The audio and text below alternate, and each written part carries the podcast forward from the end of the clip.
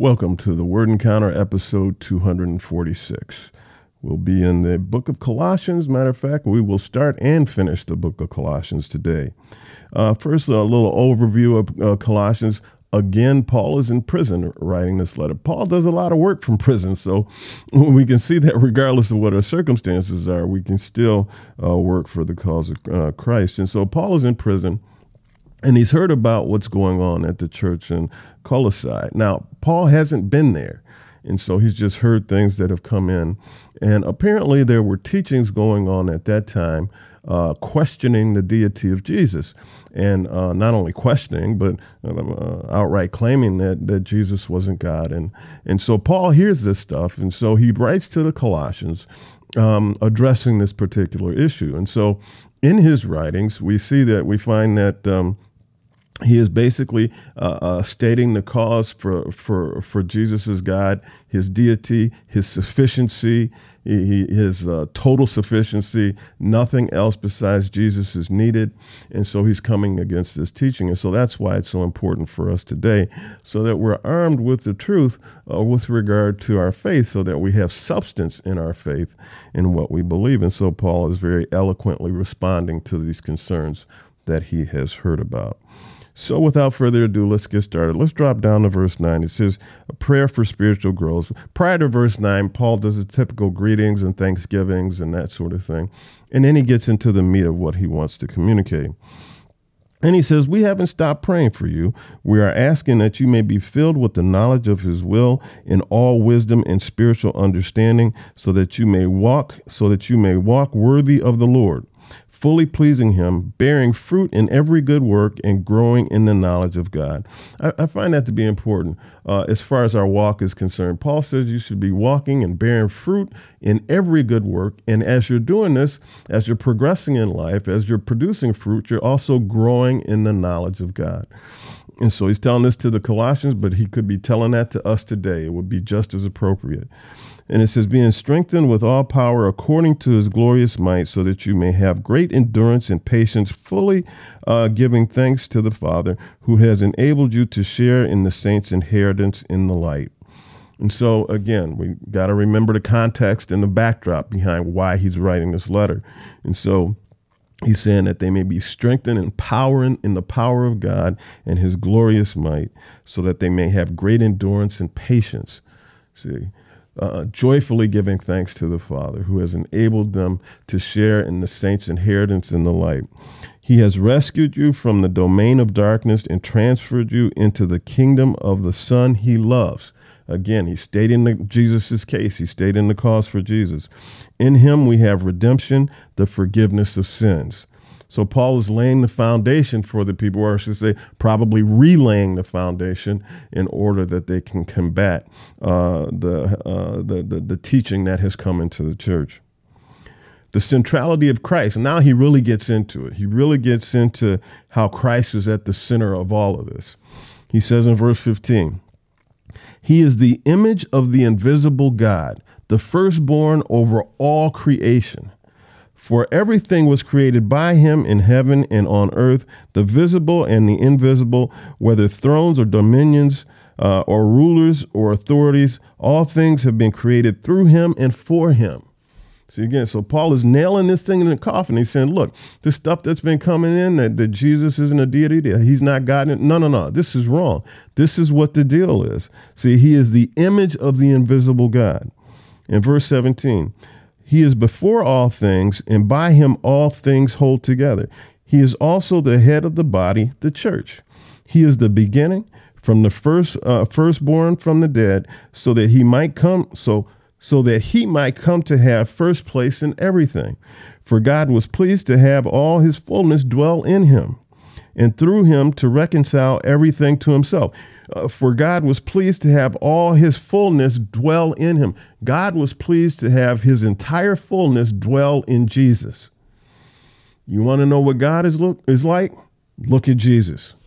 He is he is the image of the invisible God. For God was pleased to have all his fullness dwell in him. And through him to reconcile everything to himself. In other words, through Jesus, all of us can get reconciled back to God and only through Jesus.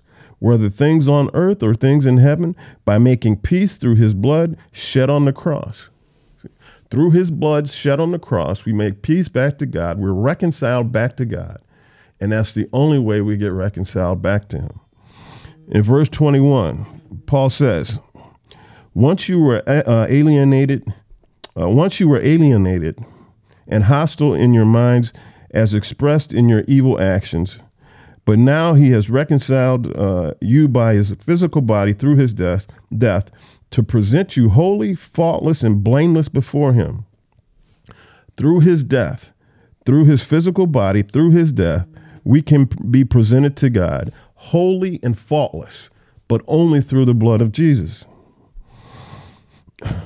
If indeed you remain grounded and steadfast in the hope and are not shifted away from the hope of the gospel that you heard, he said, you can remain faultless and blameless before God through the blood of Jesus as long as you remain grounded and steadfast in what you were taught in the faith.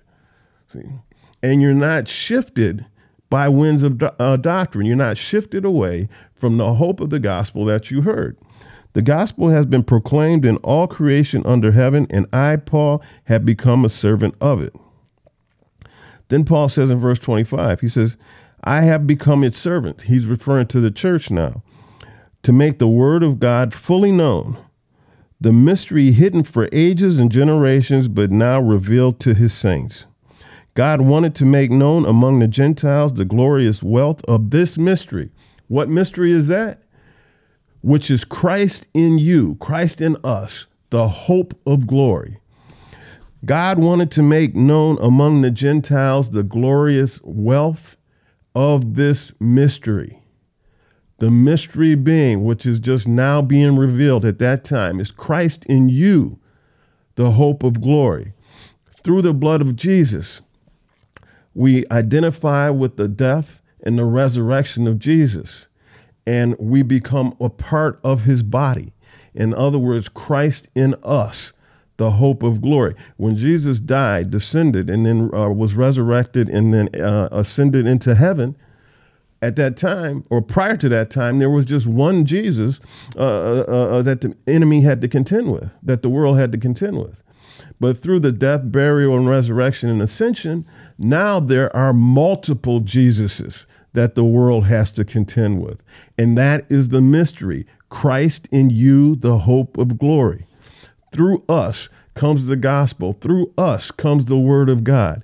That is the hope for the world, the gospel of Jesus Christ, the hope of glory. Christ in us, the hope of glory, is the mystery. Chapter 2 Let's go on to verse 2. He says, I want their hearts to be encouraged and joined together in love so that they may have all the riches of complete understanding and have the knowledge of God's mystery, Christ. In him are hidden all the treasures of wisdom and knowledge. We, we need to look no further than Christ to see the image of God, which embodies all the treasures of wisdom and knowledge. Everything. Everything. You don't need to look anywhere else. No other resources, no you know, no other sources, no other places.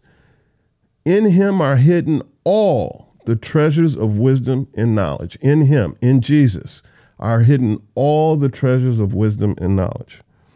Again, Paul is nailing this foundation down because he, he's got to fight this heresy that's come into the church. And it says Christ versus the Colossian heresy. in verse 4. He says, I am saying this so that no one will deceive you with arguments that sound reasonable. You see, you, out and out lies, out and out obvious lies, they're, they're, they're easy to point out. They're easy, it, it, becomes easy to ignore them.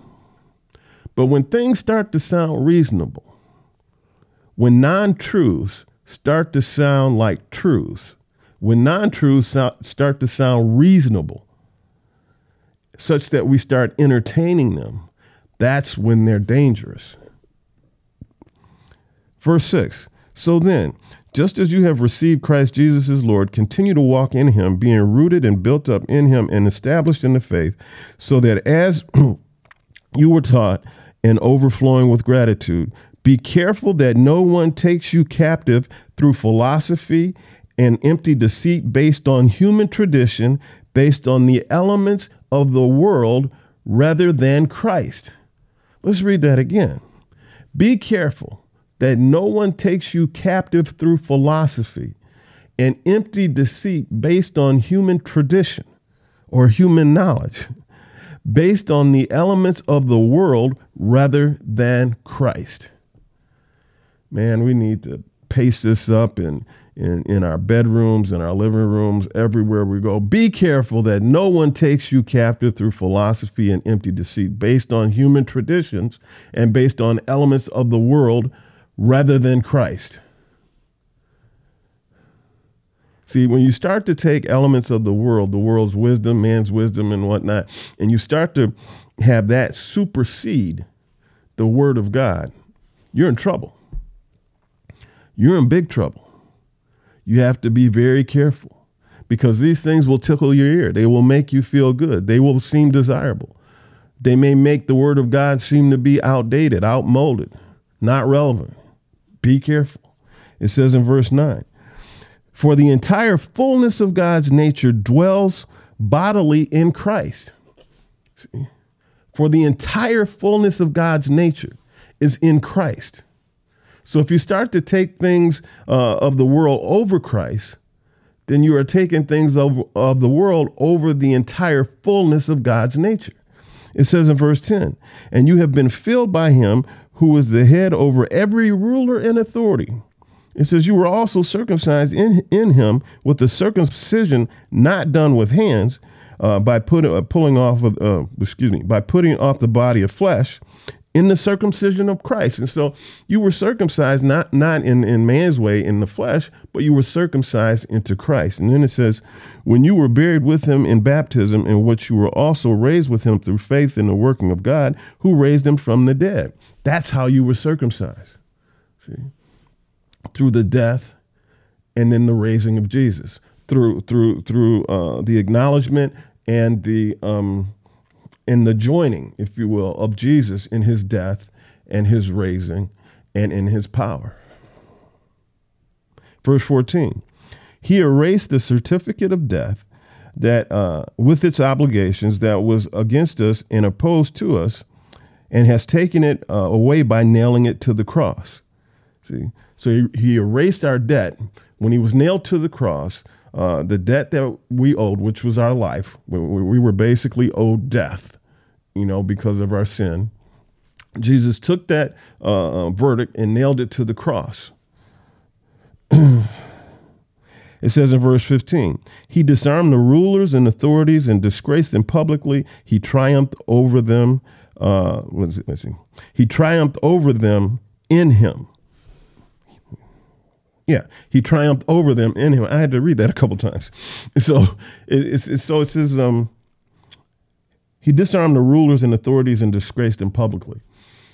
It's unclear exactly which rulers and authorities that are being talked about here. It could be talking about demonic forces. It could be talking about the Roman authorities. Could be talking about both.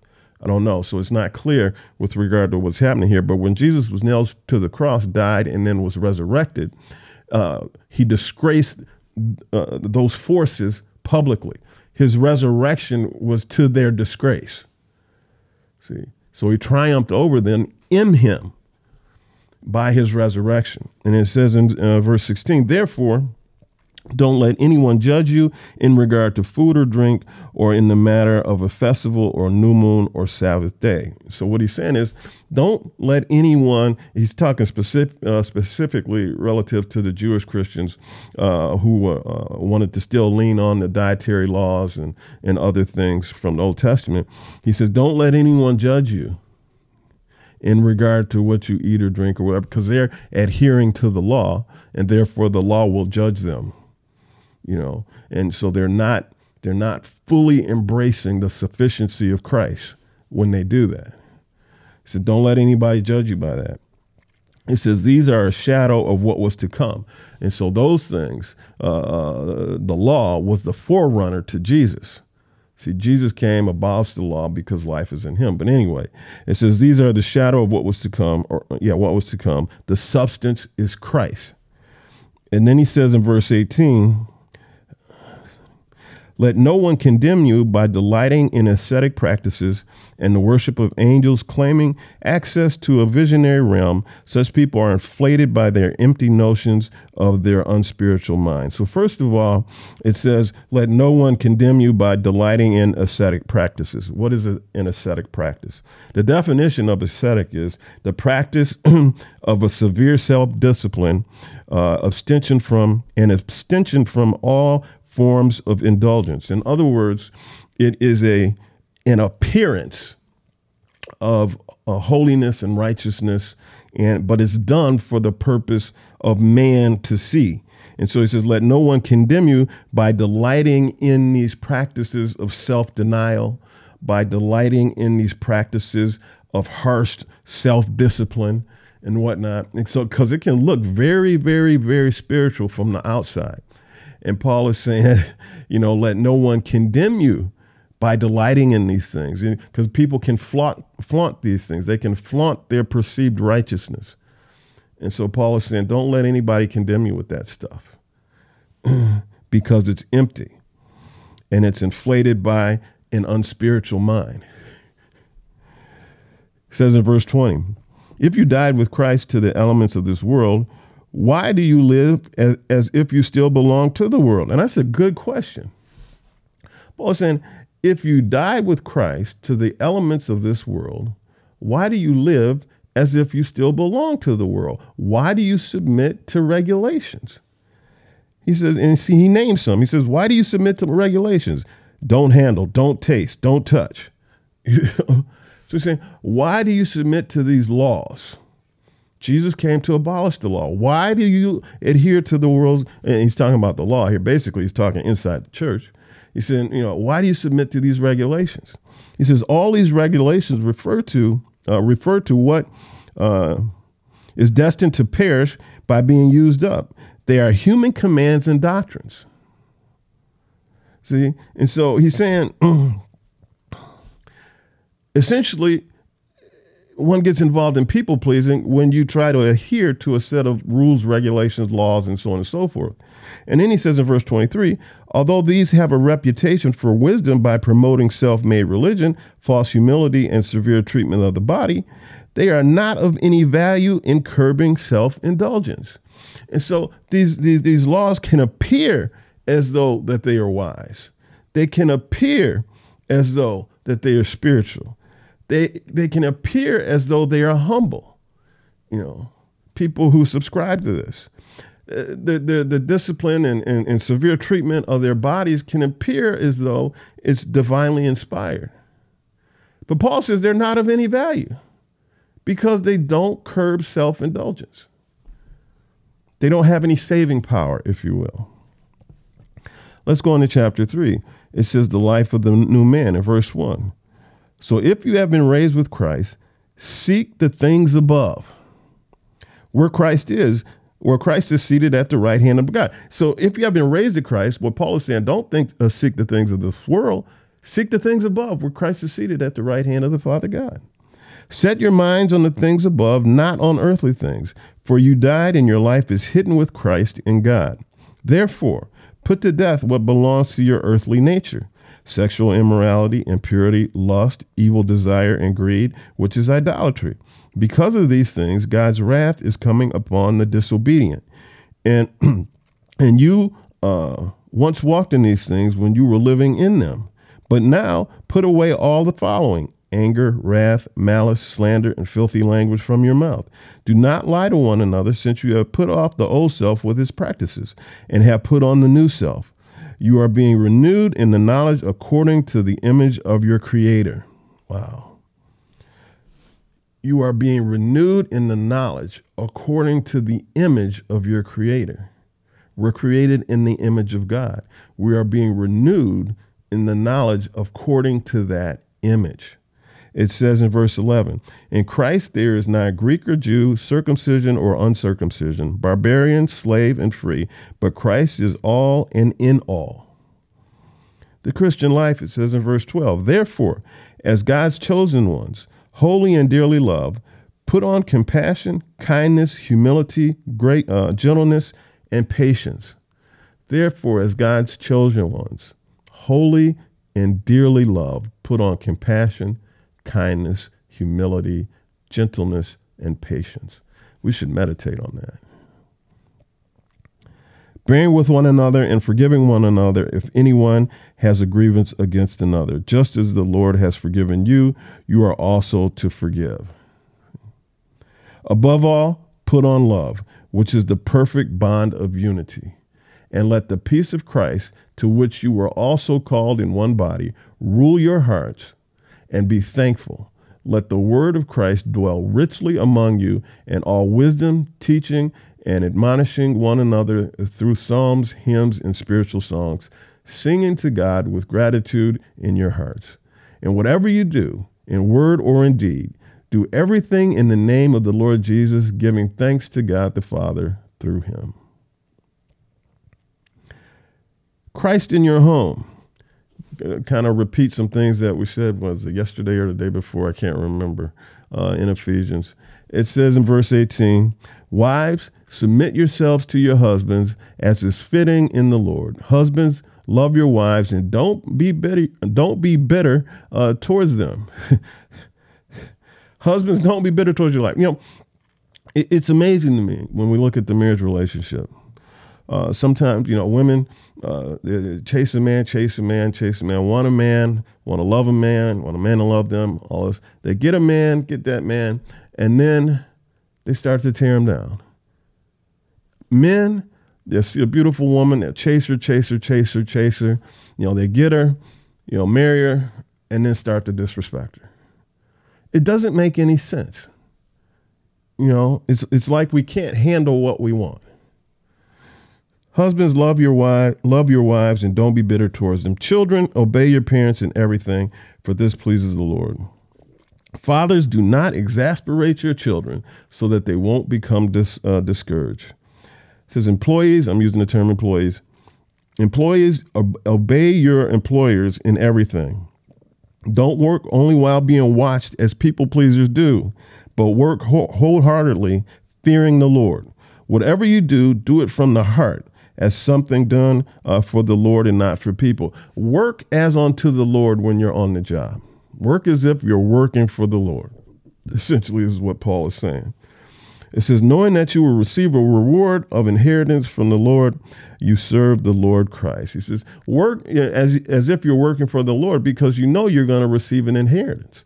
You see, the reward of an inheritance from the Lord. You know you're going to receive it. So work as if you're working for Him because you are really. You know, it doesn't matter whether your boss is a, is an imbecile or you don't respect him or whatever. Work as if unto the Lord you know, work as an act of worship unto God. And in chapter 4, it says, uh, Masters or employers, deal with your employees justly and fairly, since you know that you too have a master in heaven. Since you know that you have a boss in heaven, okay, you be a good boss to your employees and, and, and, and, and act righteously and justly and fairly towards them. Speaking to God and others. In verse 2, devote yourselves to prayer. Stay alert in it with thanksgiving. I like that. Devote yourselves to prayer and stay alert in it with thanksgiving. Many times, you know, a lot of people go to pray. They may be a little tired, or maybe they're not tired, but they start praying and they start dozing. And so Paul is saying, devote yourselves to prayer. When in prayer, stay alert, you know, and give thanksgiving. Don't just be asking for stuff. Don't just request stuff. Don't use, you know, God as kind of your personal, you know, genie in the bottle. I want this, I need that. And so give thanksgiving. You know. At the same time, pray also for us that God may open a door uh, to us for the world yeah, for the word, excuse me, and speak the mystery of Christ for which I am in chains. And so uh, Paul is essentially saying also pray for kingdom advancement. you know. And so as we're praying, we're praying Thanksgiving, also pray that the word of God goes forth and that it lands on receptive ears. So pray for that word to go forward. And then he says, act wisely towards outsiders, making the most of the time, you know, redeeming the time. Don't procrastinate, don't waste time. It says, let your speech always be gracious, seasoned with salt, so that you may know uh, how you should answer each person. So Paul is saying, let your speech, when you're talking to people, be gracious in your speech. Make sure that you edify the Lord, you know, seasoned with salt. Don't don't be ashamed of the Lord. Don't throw the Lord in people's faces or anything like that. But don't be ashamed of the Lord when you're talking to people. That's what, what seasoned with salt means is that you're still filled with the word. You're still filled with the mission so that you may know how you should answer each person. So when people have sincere questions, you can answer them directly and not just give them some kind of church speaky answer, you know, but you can answer them, right? You can you can intelligently answer their questions. You can sincerely answer their questions. You can be you can answer their questions motivated by love because you want to see them uh, come into their destiny. You want to see them you know, uh, drawn into the kingdom. You want to see them acknowledge who Jesus is. So let your speech always be gracious, seasoned with the truth, so that you may know how you should answer anybody who asks you questions about things of the Lord, things of Jesus, things of God the Father, things of the Bible, anything. And with that, we are finished with the book of Colossians. As we can see, Paul was laying some uh, foundational stuff and giving some practical uh, practical suggestions with regard to how the Colossians should go about their daily lives in dealing with the issues um, uh, that were going to arise uh, in their territories. if you confess with your heart, confess with. Why do I keep saying that? if you confess with your mouth and if you sincerely believe in your heart that Jesus died on the cross, he descended for three days, he rose on the third day, he walked the face of the earth for about 40 days, then he ascended into heaven, and he is now seated at the right hand of the Father God. If you acknowledge that, and believe that. The word says that you will be saved and that you will not be put to shame, that your belief will not be in vain. That's an awesome invitation. I would suggest that you take him up on it. Everybody, have a great day. Stay blessed. Keep your eyes fixed on Jesus, regardless of what circumstances may arise. And should He grace us with another day of life, we'll see you tomorrow in the next episode of the Word Encounter. Bye bye now.